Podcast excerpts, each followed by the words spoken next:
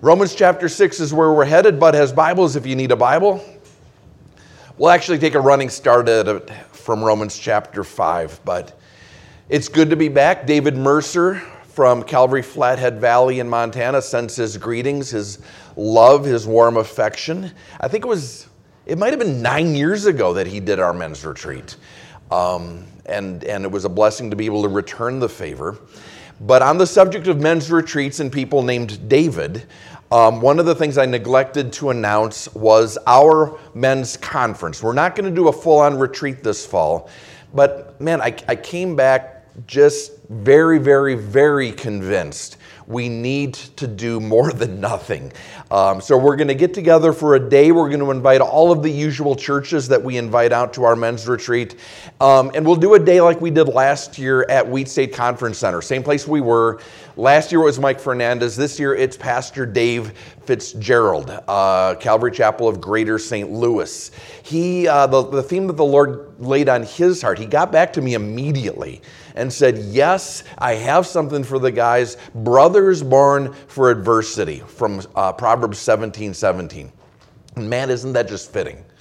because because what do we see outside of these walls but adversity of every shape and form and in every context so looking forward to getting together with a bunch of smelly hairy guys worshiping the lord and hearing from his word because we need it because it's important but when I got back last week, when I got back from Montana, I got back to the news that the Wichita City Council, in their infinite wisdom, has decriminalized marijuana. And of course, that's just one baby step on the way to what we've known for a while is coming full on legalization. I don't think anybody is shocked. Um, but, but the question that I'm getting is it okay for Christians? I mean, if, if it's going to be legal and stuff, it's not a new question. I've been getting it since Colorado. I've been getting it since, well, actually, Montana. But can I partake? Can I, as a Christ follower, smoke weed, consume edibles?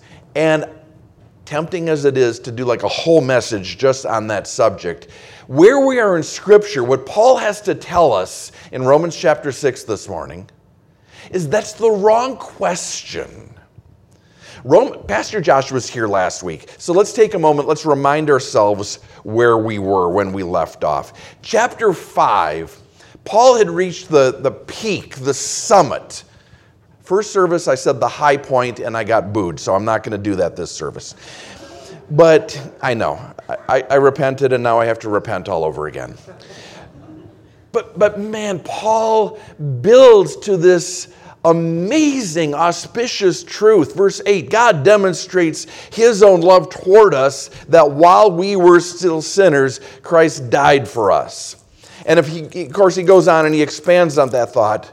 But go to the end of the chapter, go to chapter, uh, go to verse 20. Where sin abounded, grace abounded much more. When we were God's enemies, there was grace waiting for us. As sin reigned in death, even so grace might reign through righteousness to eternal life through Christ Jesus our Lord. And we, and we said then, and I say again, it's like take off your shoes. We're on hallowed ground. I mean, all of Scripture is God breathed, but man, when we read about His marvelous grace toward us, we're saved by grace through faith, and that not of ourselves. It's a gift of God, and it's for the glory of God. Amen?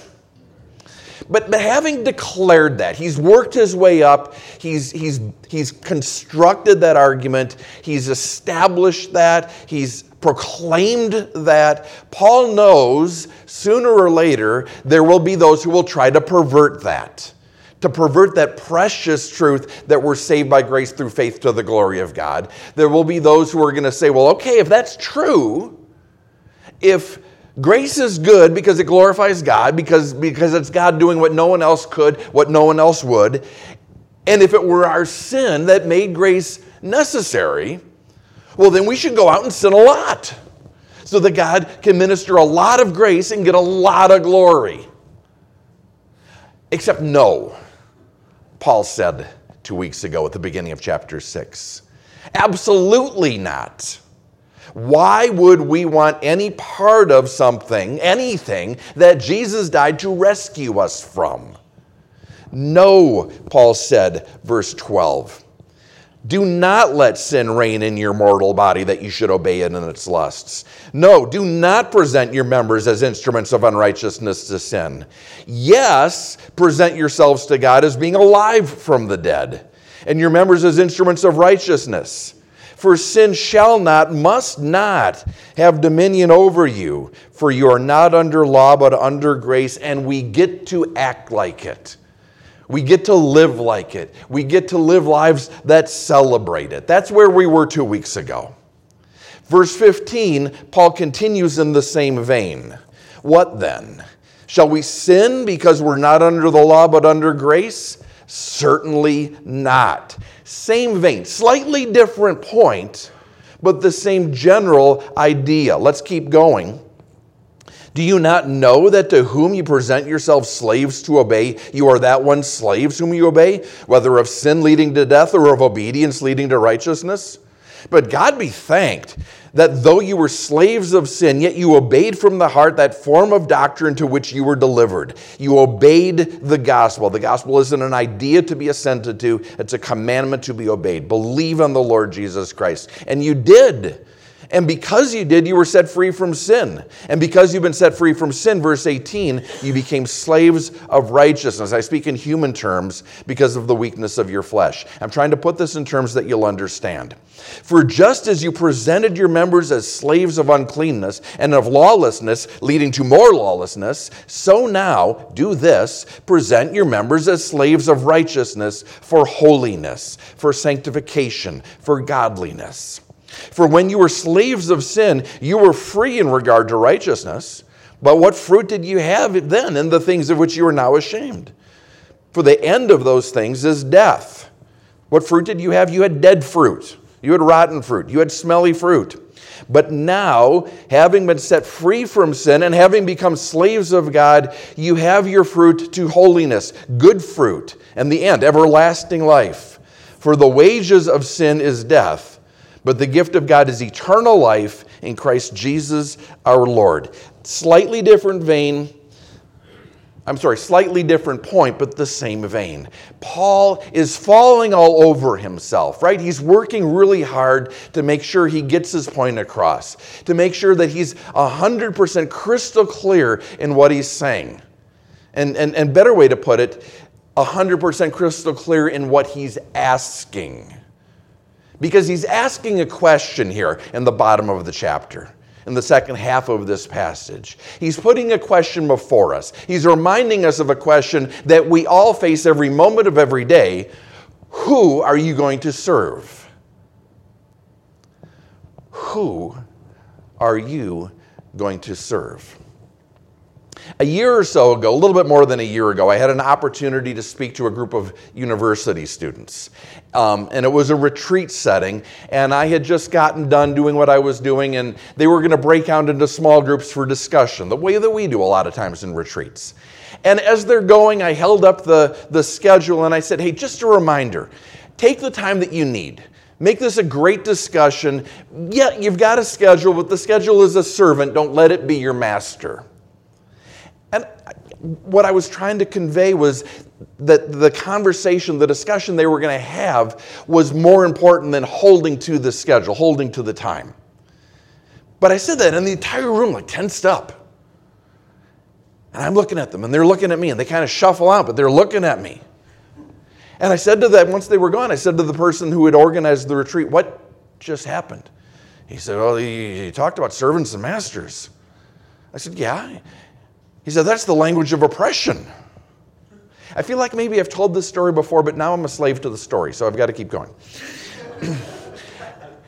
he said, We don't talk about masters and servants anymore.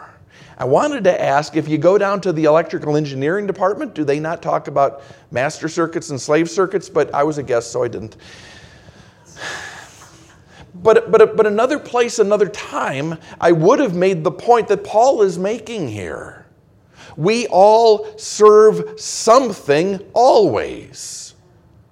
The fact that, that slavery was practiced by our country historically and that it still is a reality around the world, including some parts of our own country, and the fact that it's evil and sin and utterly reprehensible doesn't make Paul's point any less factual. We all live for something. Religious or not, we all worship something. We all serve something. The only question, the only variable is what? Who or what will you serve today? And I get that that's a touchy subject. I get that that's. But, but, but if it's touchy for us, think about this. How much more of a hot button topic would it have been in Paul's day? Paul's writing to the church in Rome. The population of Rome at the time that Paul is writing was about a third slaves. Add to that people who had been slaves, who had been freed from slavery. They'd either purchased their freedom or been granted their freedom it's likely, conservatively, more than half of the people in the church, more than half of the group Paul is writing to, had firsthand experience with slavery as slaves. They were or had been slaves, which Paul knew, and yet he's not dancing around the issue. We shouldn't either. We all serve something. If, and, and, and if we can get past phony virtual, uh, virtual virtue signaling, and talk about what's real, we have to admit that. Right? We see that.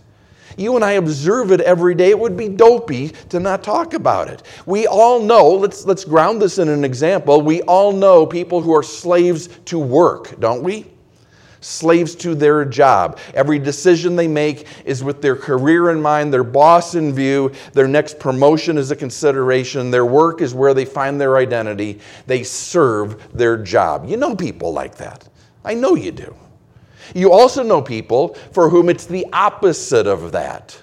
They serve the opposite of work. They serve leisure, free time, me time, and the freedom to make choices without constraint about what they do with their me time.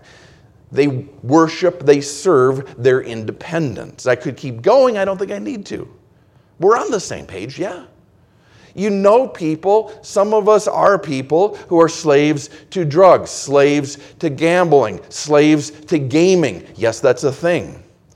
You know people who, who worship anger, rage is their drug. You know people who are slaves to acceptance. What people think is of surpassing importance. You know people who pursue power at all costs. Control is how they know they're okay. You know people who absolutely have to be right. That is their God, that is their oxygen. And, and, and all of this is just facts, right? I'm just talking about what's true, what's observable, what we all know. So, what Paul is doing in the second part of the second half of chapter 6, he's taking what we see, what we know, he's organizing it. He's simplifying it. He's taking these observations, he's, he's reducing it into a dichotomy, into, into to an either or statement. There's God and there's sin. And he says that a few different ways. Verse 16, he says there's sin and there's obedience, obedience to God. Verse 17, he says, There's sin and there's righteousness unto God. Verse 22, he says, There's sin and there's God. Three different ways of saying the same thing. Every single one of us at any given time is either serving sin or serving God. Can't do both. Every one of us at any given time is offering ourselves to sin or offering our, ourselves to God. Can't do both. At any given time, we're all worshiping God or worshiping our sin. We cannot do both. Okay, hang on, Paul. You're getting a little, I don't know, extreme here. Getting a little radical, Paul, said every sinner ever. Because Paul's just affirming what we're seeing, Paul's just acknowledging what Jesus declared. Jesus has a conversation with some of his followers, some of whom were followers and some of whom were just followers, who rolled up on Jesus and said, What is, what is this conversation? What is this, this slavery, this bondage? This, what are you talking about? We're Abraham's descendants. This is John 8, verse 32. We're Abraham's descendants. We've never been in bondage to anyone. Sin? Moi? You're not talking about us, Jesus. He answered them, verse 34. And he said, Yeah, I, I, am talking about you. Whoever commits sin, whoever practices sin, is a slave of sin. And the unspoken implication is apart from the cross, that's all of us. That's Jesus' point. Paul's point, he's amplifying this. He's saying, on this side of the cross, even on this side of the cross, that is still an awful lot of us an awful lot of the time. Us Romans, us Americans, us Kansans. We don't like to think of it that way. We can still be slaves to sin. No, that's, that's the people out there. We're believers. They're slaves to sin out, out there, not in here. In here, we're free. Not necessarily. Not all of us, and not always. If we look again at our passage, Paul draws some interesting parallels between these two forms of slavery, these two bondages slavery to God, slavery to sin. Look again at verse 19.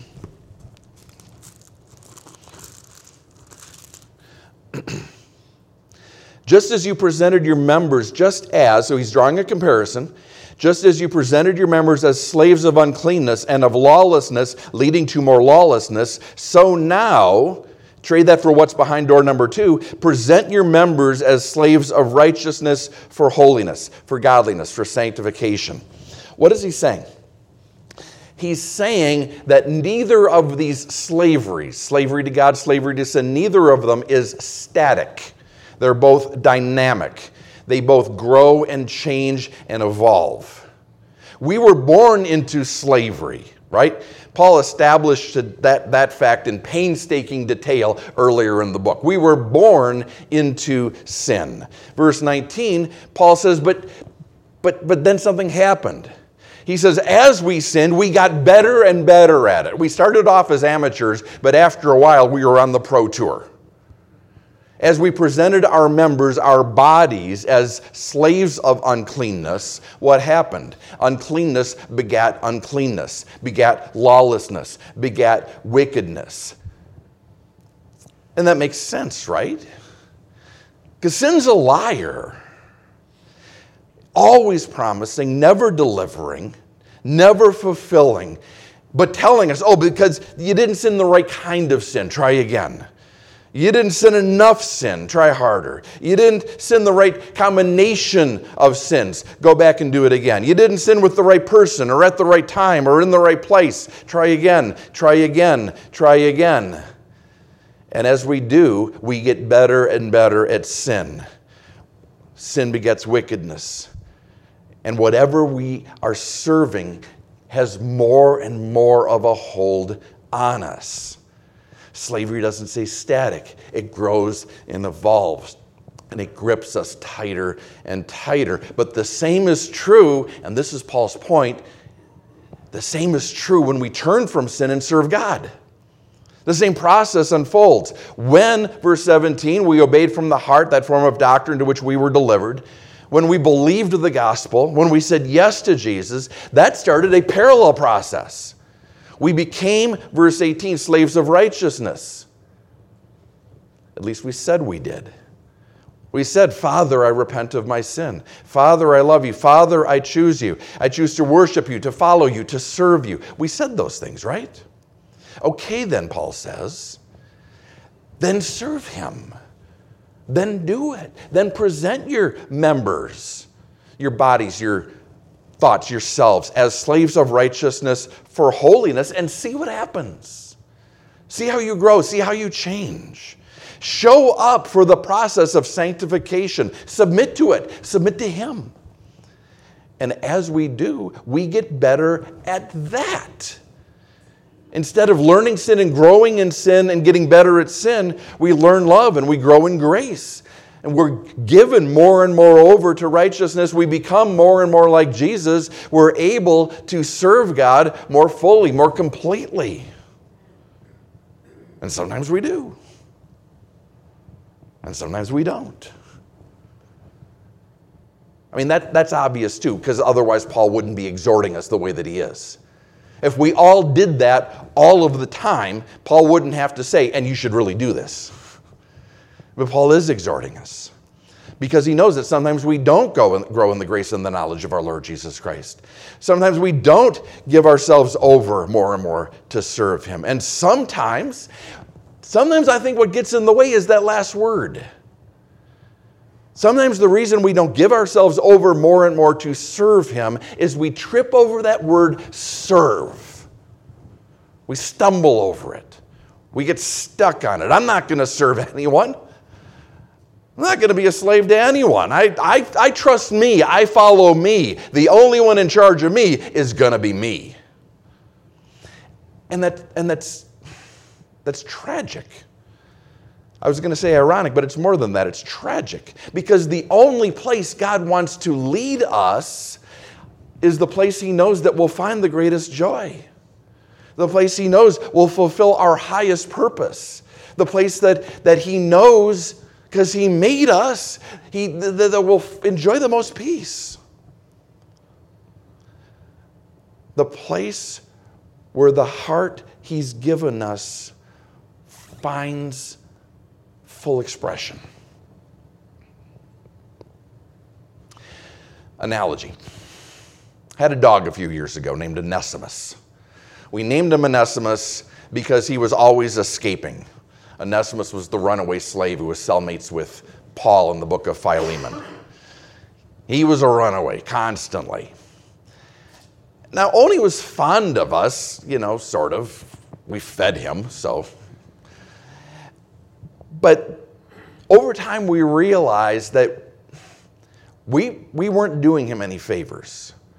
In fact, we were keeping him prisoner. He was part lab and, near as we could figure, part Australian uh, uh, shepherd. He was bred to be outdoors.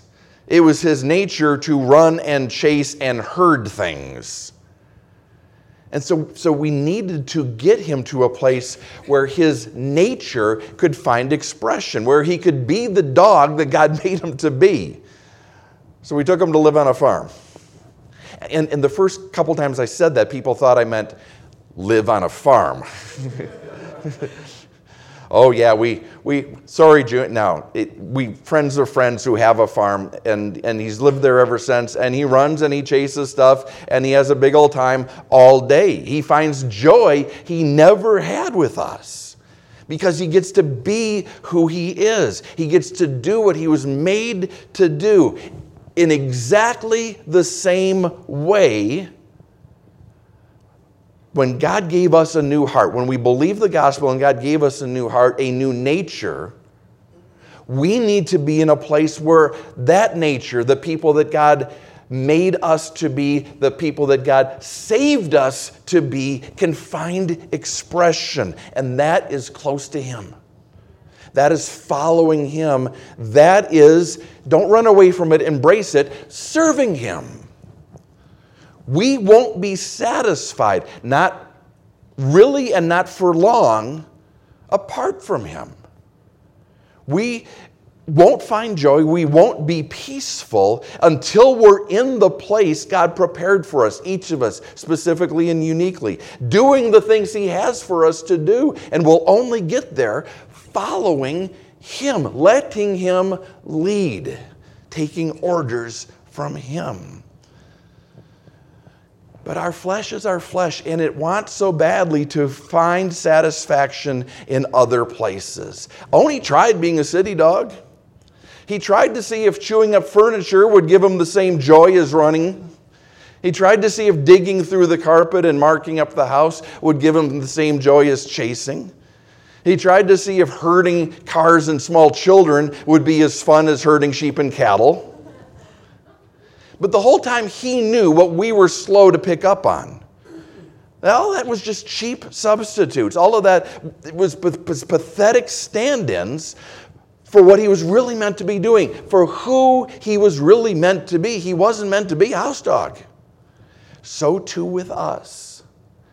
Anything not from God, not through God, not for God, is going to leave us depressed and discouraged and dissatisfied. Even if we're not sure why, because we're not as smart as dogs are. They figure it out faster than we do. Look again at verse 22. Now, having been set free from sin and having become slaves of God, you have your fruit to holiness and the end everlasting life. You can or not. You still have a choice, Paul says. Still have a decision to make. Really, really it's a series of decisions. It's hour over hour, moment over moment, who will we serve? Verse 23 the wages of sin is death, but the gift of God is eternal life in Christ Jesus our Lord. Paul is reminding us choose carefully. Choose this day whom you will serve, and choose carefully. We quote that verse, verse 23, we quote that verse most often to unbelievers, don't we? To people who aren't Christ followers. We quote that verse almost always talking about redemption. We say, hey, this way is death, this way is eternal life with Jesus. Choose carefully. And there's nothing wrong with that. We need to keep doing that. We should do that more, every one of us. But we have to also realize the same choice applies to us in this tense of our salvation. That's not just a justification verse, it's a sanctification verse. Every moment of every day, we have the same choice that we had the day that we came to Jesus. This way is Jesus, this way is death. Choose carefully. We can try to find satisfaction in sin, or we can choose to follow Jesus. Choose carefully. I can choose to follow sin. I still can. I still do. I can choose to follow sin, trust sin, obey sin believe sin when it tells me this time will be different. No, this time it's really going to satisfy. No, this time it's going to be everything that I said it was going to be all of the other times, but it wasn't, but this time it will be. I can believe that and I can obey sin and I can go where sin leads. Or I can choose to follow and trust and obey God and find the peace and the joy that He promises, I can discover those aren't just things waiting for me in heaven. Those are things that are available to me. They're real, they're tangible, they're actual right now, here, today, in this life. If I obey God. But see, there's that word again. There's that idea again obey, serve God, be His slave. My flesh hates that. My flesh doesn't want to serve anybody, even God. Why do you, why, why you want to be like that, God? Why you got to be like that? Why, you, why do you have to lock me up? Why do you have to lock me in the house? Why don't you, why don't you just turn me loose and let me run? But see, that's the problem. We think it's God locking us in the house, keeping us prisoner. We're the ones who are shutting ourselves up locking ourselves away. We limit ourselves, we imprison ourselves. Jesus came, God sent his son to die to do what? To open the prison door, to set the captives free. And we're trying to put ourselves back into captivity. We're trying to undo that.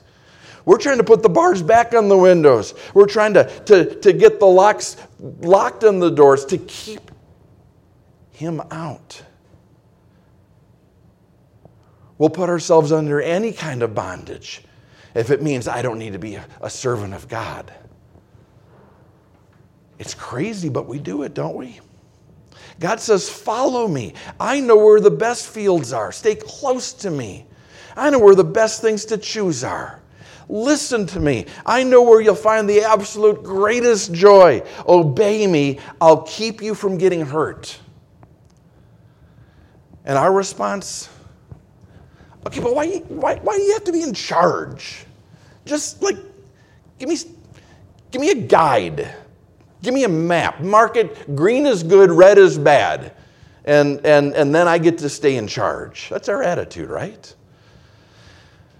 Men's retreat, I don't know, three years ago, David Guzik was teaching, he, he had this illustration that, man, it has stayed with me. He said, We want a map so we can follow the map and go at our own pace where we want to go on the map. Pick our route, follow the route. We want a map so we can be in charge. God doesn't want to give us a map, He wants to be our guide. God the Holy Spirit says, I will be your guide. But, but our flesh says, nah, just, just mark what's out of bounds. You know what? Let me lead you. I won't even, I won't just keep you in bounds, I'll, I'll keep you to the very best places that are in bounds. Why won't you give me the map? Why won't you let me be your guide? That's the ongoing dialogue, the ongoing conversation, the ongoing tension we have with God so much of the time. Oh, how I wish that wasn't such a good illustration. And to come back to where we started, it's why so many questions about can Christians do this, can Christians do that, it's why so many questions are so off base. When can a Christian do this? How much of that can a Christian do? It misses the point. It misses the point completely. We're not serving a rule book, are we? God is saying, I'm a person. And He is. He's the true and living God. And He loves us. He says, Trust me. I won't let you down. Trust me, I'm not going to hurt you. Trust me, I'm going to lead you to the very best places. Follow me. When we ask, when, when we ask ourselves, when we ask each other, is this a line? Is that a line? Does this door open? Can I, can I pry this window up? How can I get to the other side? How can I get to where the fun is? we're not realizing we're on the outside trying to open the door, trying to open the window to get back into bondage, to get back in the place God has set us free from, to get back in prison. There's a reason the door is locked. There's a reason the window is nailed shut because God is trying to keep us close to Him where it's safe. No, tell me what the rules are so I can be in control. Listen to my voice. Let me take control. Uh, tell, tell, me, tell me how much I can serve myself, how long I can serve myself before I cross the line. How about follow me and you don't have to worry about lines? I could, I, I could answer the question, by the way, just, just so you understand. This isn't a long exercise in avoiding a controversial topic. This isn't even a hard one, and I don't know why it's controversial. Read Proverbs. And what you don't get, uh, you know, whatever Proverbs leaves you confused about, read Ephesians 5. I don't think this is hard. But it's also not enough for you to hear it from me. Shouldn't be enough. Needs to not be enough. You need to hear that for yourself from God. Because if I'm, if I'm the one who's always saying, here's a line and there's a line, hey, look, there's another line, stay on this side of the line, then I'm working against what God wants to be doing in all of our lives.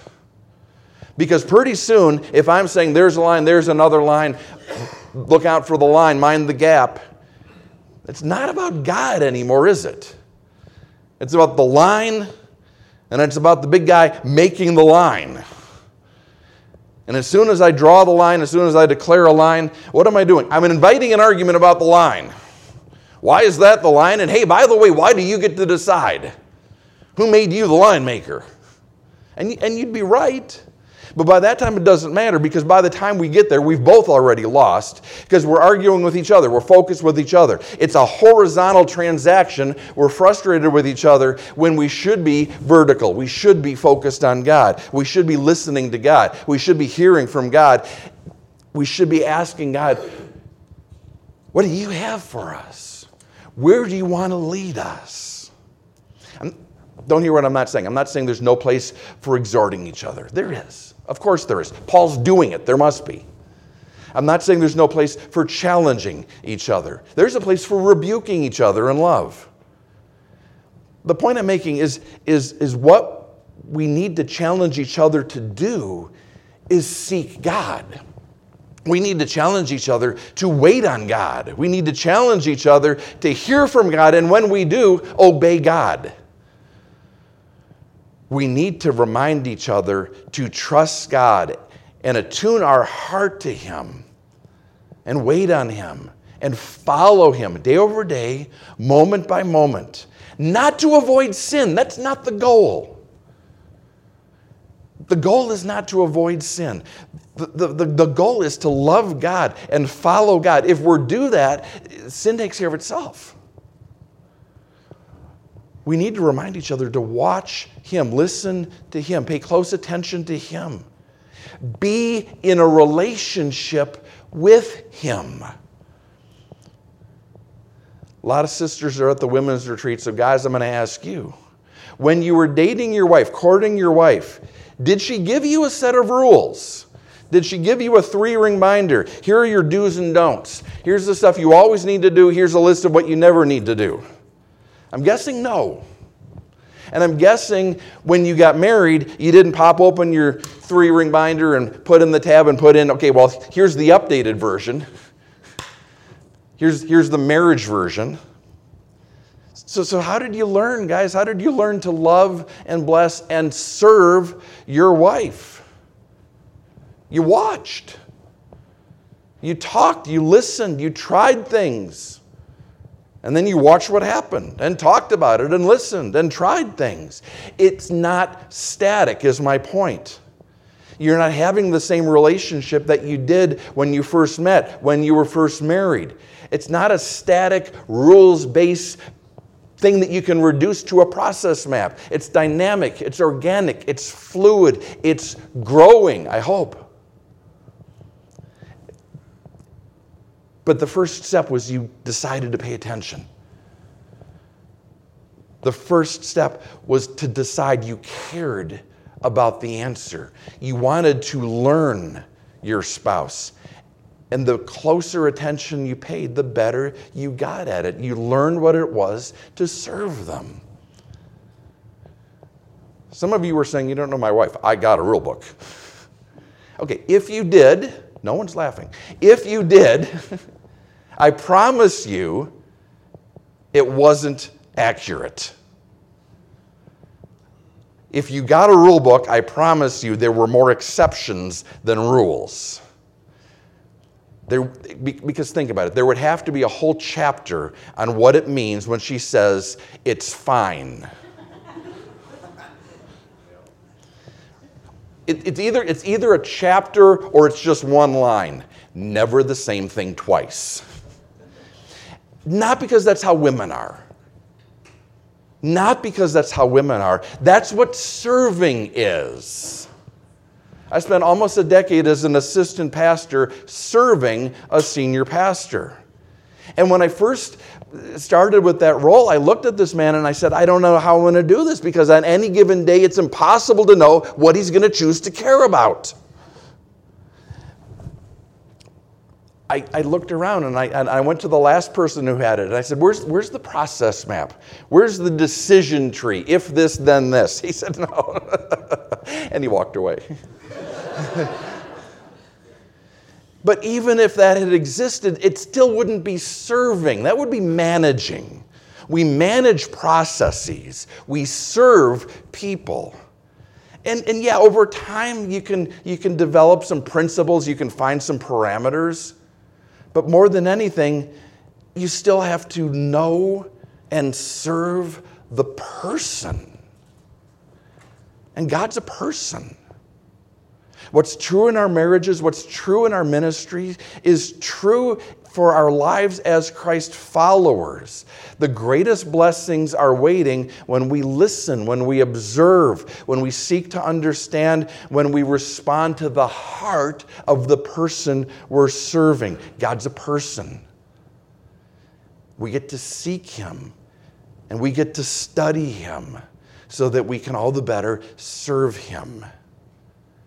Can a Christ follower drink this, smoke that, get tattoos like this, kiss someone they're not married to, wear certain kinds of clothes, listen to certain music, watch certain shows? Ask Him. Ask him what's true for you. It might be a different answer than me or the person sitting next to you. Ask him. If you're a Christ follower, then Christ is the one you're following. Ask him. We're servants, we say, of the true and living God. If God is the one we're serving, we should ask him. Ask him in his word. A lot of the answers to a lot of our questions are here. A lot of them in black and white, very explicitly, some implicitly. Some are revealed by the character of the one that we're serving. But ask God in His Word, because whatever the answer is, it'll never contradict what's in His Word. Ask God in the body that He's called to Himself the group of believers indwelt by His Spirit. What do mature believers who are indwelt by the Spirit and living in the Spirit, walking in the Spirit, following Christ, what do they have to say? Ask a few of them, safety in a multitude of counselors. What do they have to say, and how do they support it with God's Word? Ask God in prayer. God did not create us to keep us at arm's length. He didn't create us to play cat and mouse with us, He created us for relationship. If he doesn't answer right away, it doesn't mean he didn't hear the question. It doesn't mean that he doesn't care about the answer. Trust his timing, wait on him. But before we do any of that, the first step, the, the, the, necessary first step, is to decide you're going to care about the answer. Decide before you hear it, you're going to obey the answer. To decide whatever God says, I'm going to follow His direction because I've decided to serve Him. I've made myself His slave. And slaves don't make assumptions, slaves don't guess, slaves ask. How do you want me to serve you today? Where do you want me to go? What do you want me to do? How would you have me redeem the time you've given me? What would you have me pay attention to? What should I prioritize? What should I say? What should I not say? What should I care about? What should I leave in the past?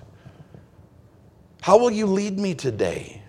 How can I serve you with this person in this situation? What does it look like to love what's in front of me right here in your name? What's the best way to worship you in this moment? If I do this, will it worship you? Can I do this as praise unto you? Is this obedience or rebellion? God, I want to hear from you so I can serve you. And we will. I promise you that we will when we decide that's what we want. When we decide we aren't going to settle for rules and maps and lists, we will hear from Him. He will lead us when we decide we want Him. Lord, oh, thank you so much for your mercy. How many times have you heard us say, We want you? We're here to serve you. We'll follow you anywhere. And moments later, our hearts are rebelling against you. How many times, Lord, have we done that dance? And how many times have you graciously come back and offered your hand and said, let's try again? Let's do this again. Let's, let's, let's learn. Let's grow. Thank you that you don't expect perfection. Thank you that you are growing us. You are sanctifying us. You are molding us and making us little by little, painstakingly more into the image of your Son, who served you perfectly, who did everything you gave him to do, who did nothing that you didn't give for him to do. Jesus was a servant, is a servant. Make us servants like him, and thank you, Lord, for the grace when we turn to the left or to the right. Thank you that you always welcome us back. You always throw the robe over our shoulder, put the ring on our finger. You always embrace us. There's always another fatted calf to kill when we come back. And no matter where we were when we walked in this morning, we come back to you now. We choose you now. We place ourselves under your authority. We ask you now. We are your servants. Would you lead us? Would you love us? Would you help us to remember those are the same thing?